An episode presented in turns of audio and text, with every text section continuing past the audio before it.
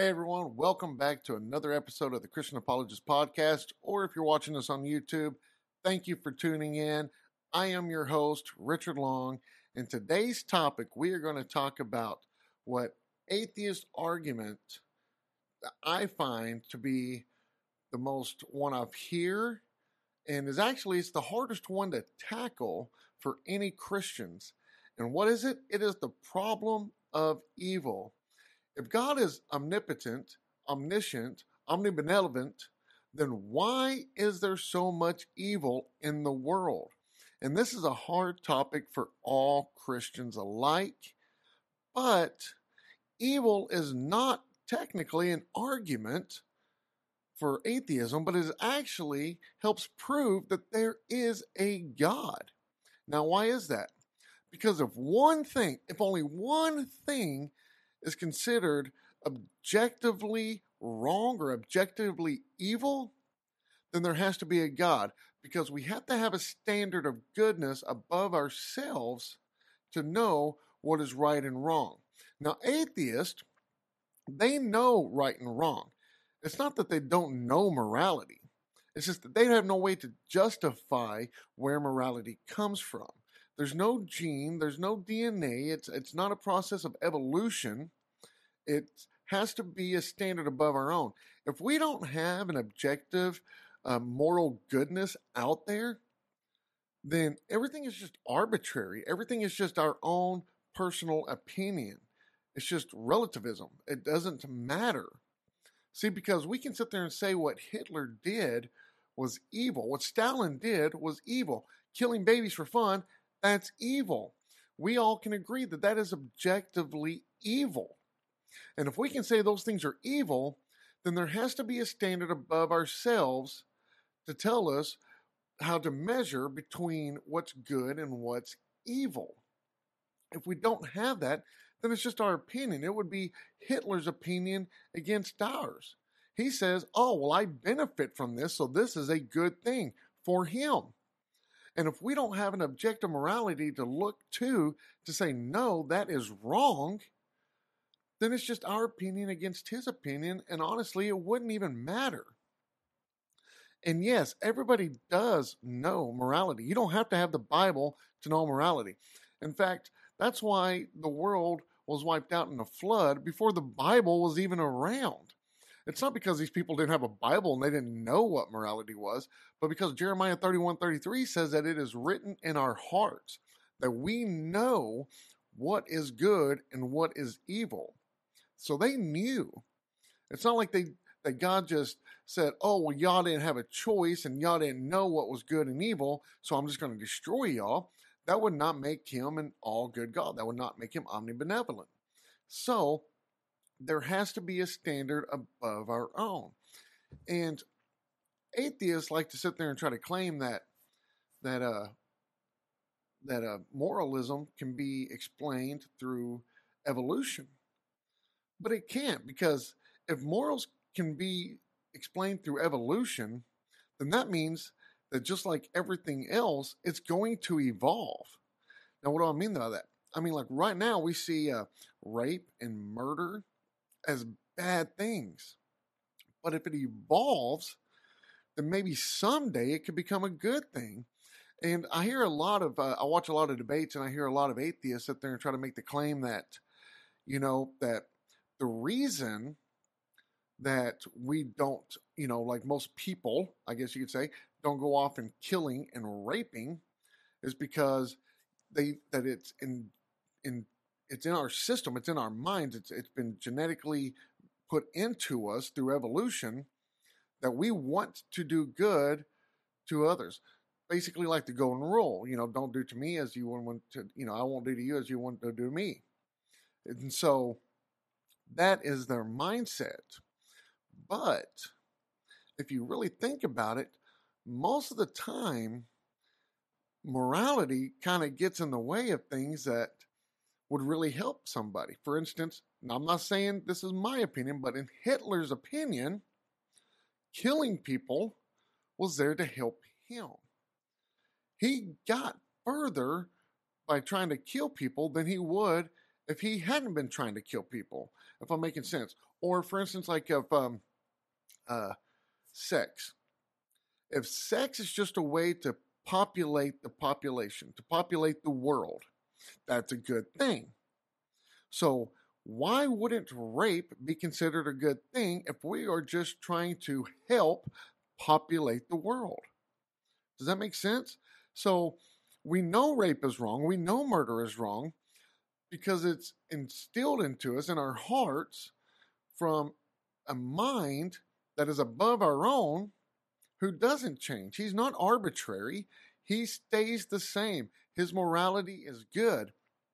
And there's a lot of atheists that like to bring up the whole uh, oh uh, um, Plato dialogue, where uh, with the Socrates, and you know saying that is the Euthyphro dilemma is what it's called.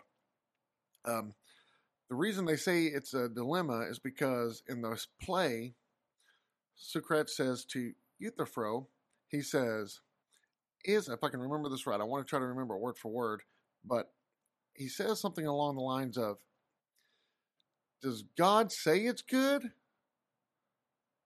because it is good? Or does God, or does, a, or is it good because God says so? So basically saying that God is being arbitrary, like does he have to look to a standard above himself? Or is he just saying it's good because he wants to say it's good and someday, you know, in the future, he could change his mind and say, no, this is no longer good. Now this is good.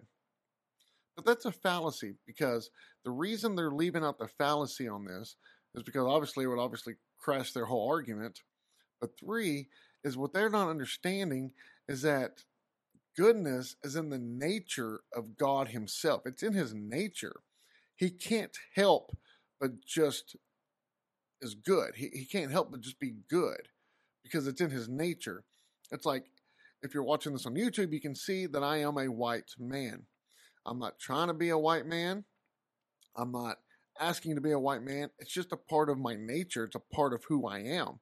And goodness, moral, absolute goodness is in God's nature. So it's not as if he's having to look to a standard above himself or he's making arbitrary decisions on what is good. It just flows from him that is good. All that is good flows from God. So to sit there and say that something is wrong, you're actually saying that God exists and that there is an objective morality above our own. That's what you're saying. So it's not an actual argument for for atheism. It's an actual argument for good. Now, when someone sits there and asks me, um, for example, I'm trying to think of one.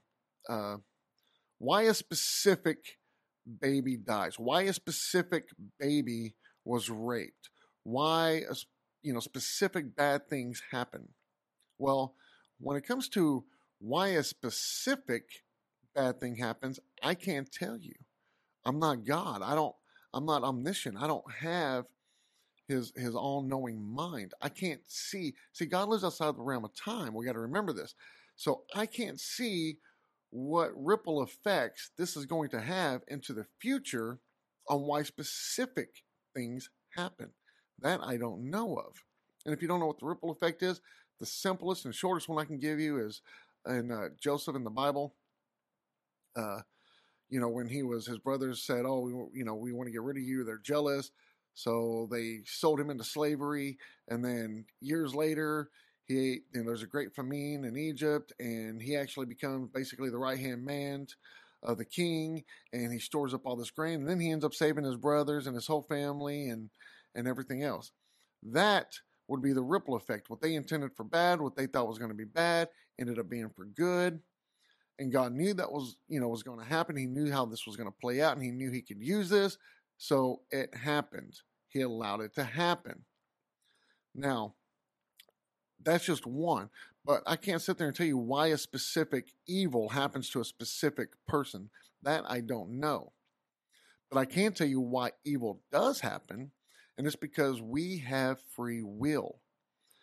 God wanted to create a moral universe So that way we could experience things such as love and joy and hope and happiness.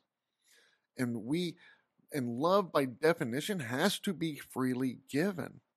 So God didn't want something to be forced to love him. He wanted it to want to love him. He God wanted it, you know, people to want to be with him, not because they have to be with him. So he created a moral universe. And a lot of people want to sit there and try to blame Adam and Eve for the fall of mankind.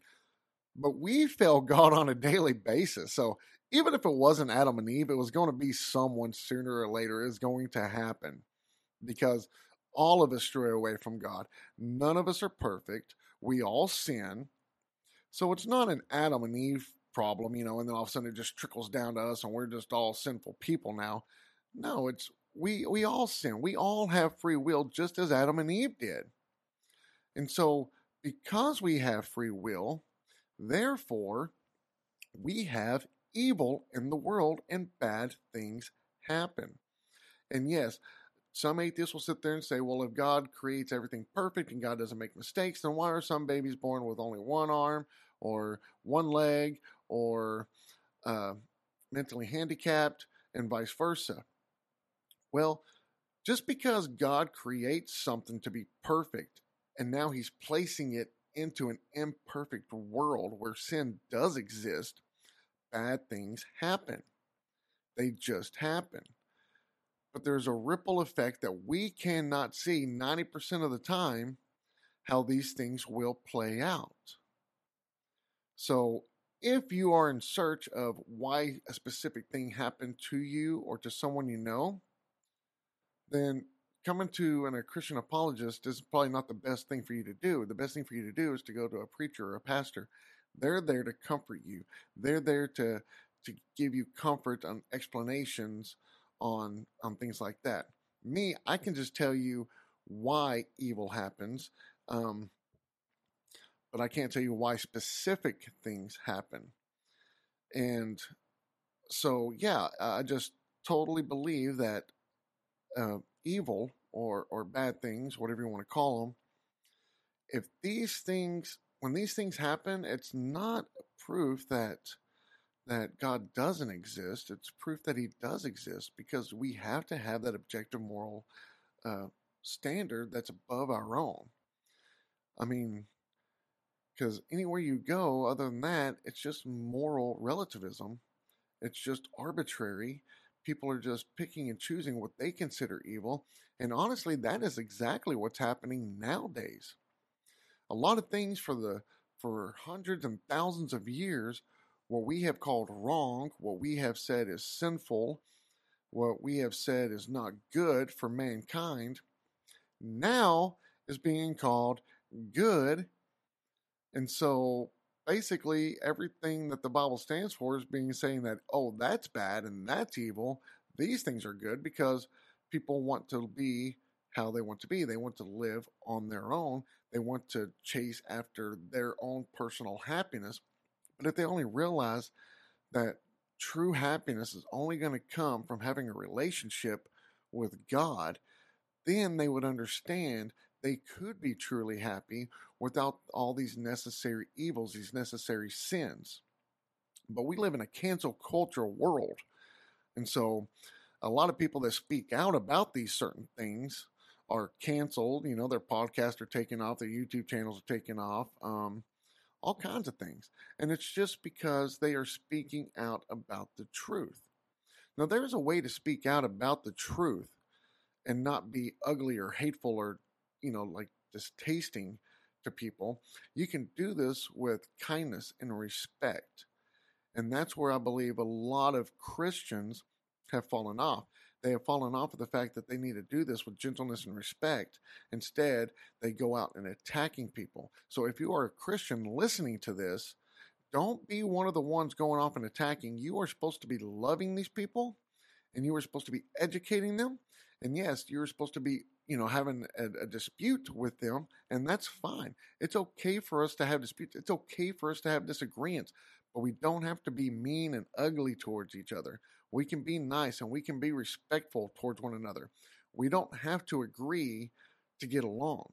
we can disagree and get along, and that's okay. And that's what this world nowadays has come to. They believe that if you don't agree with their worldly view or or their decisions or their lifestyle, then all of a sudden you are against them and that you hate them and they hate you and and hate is spread.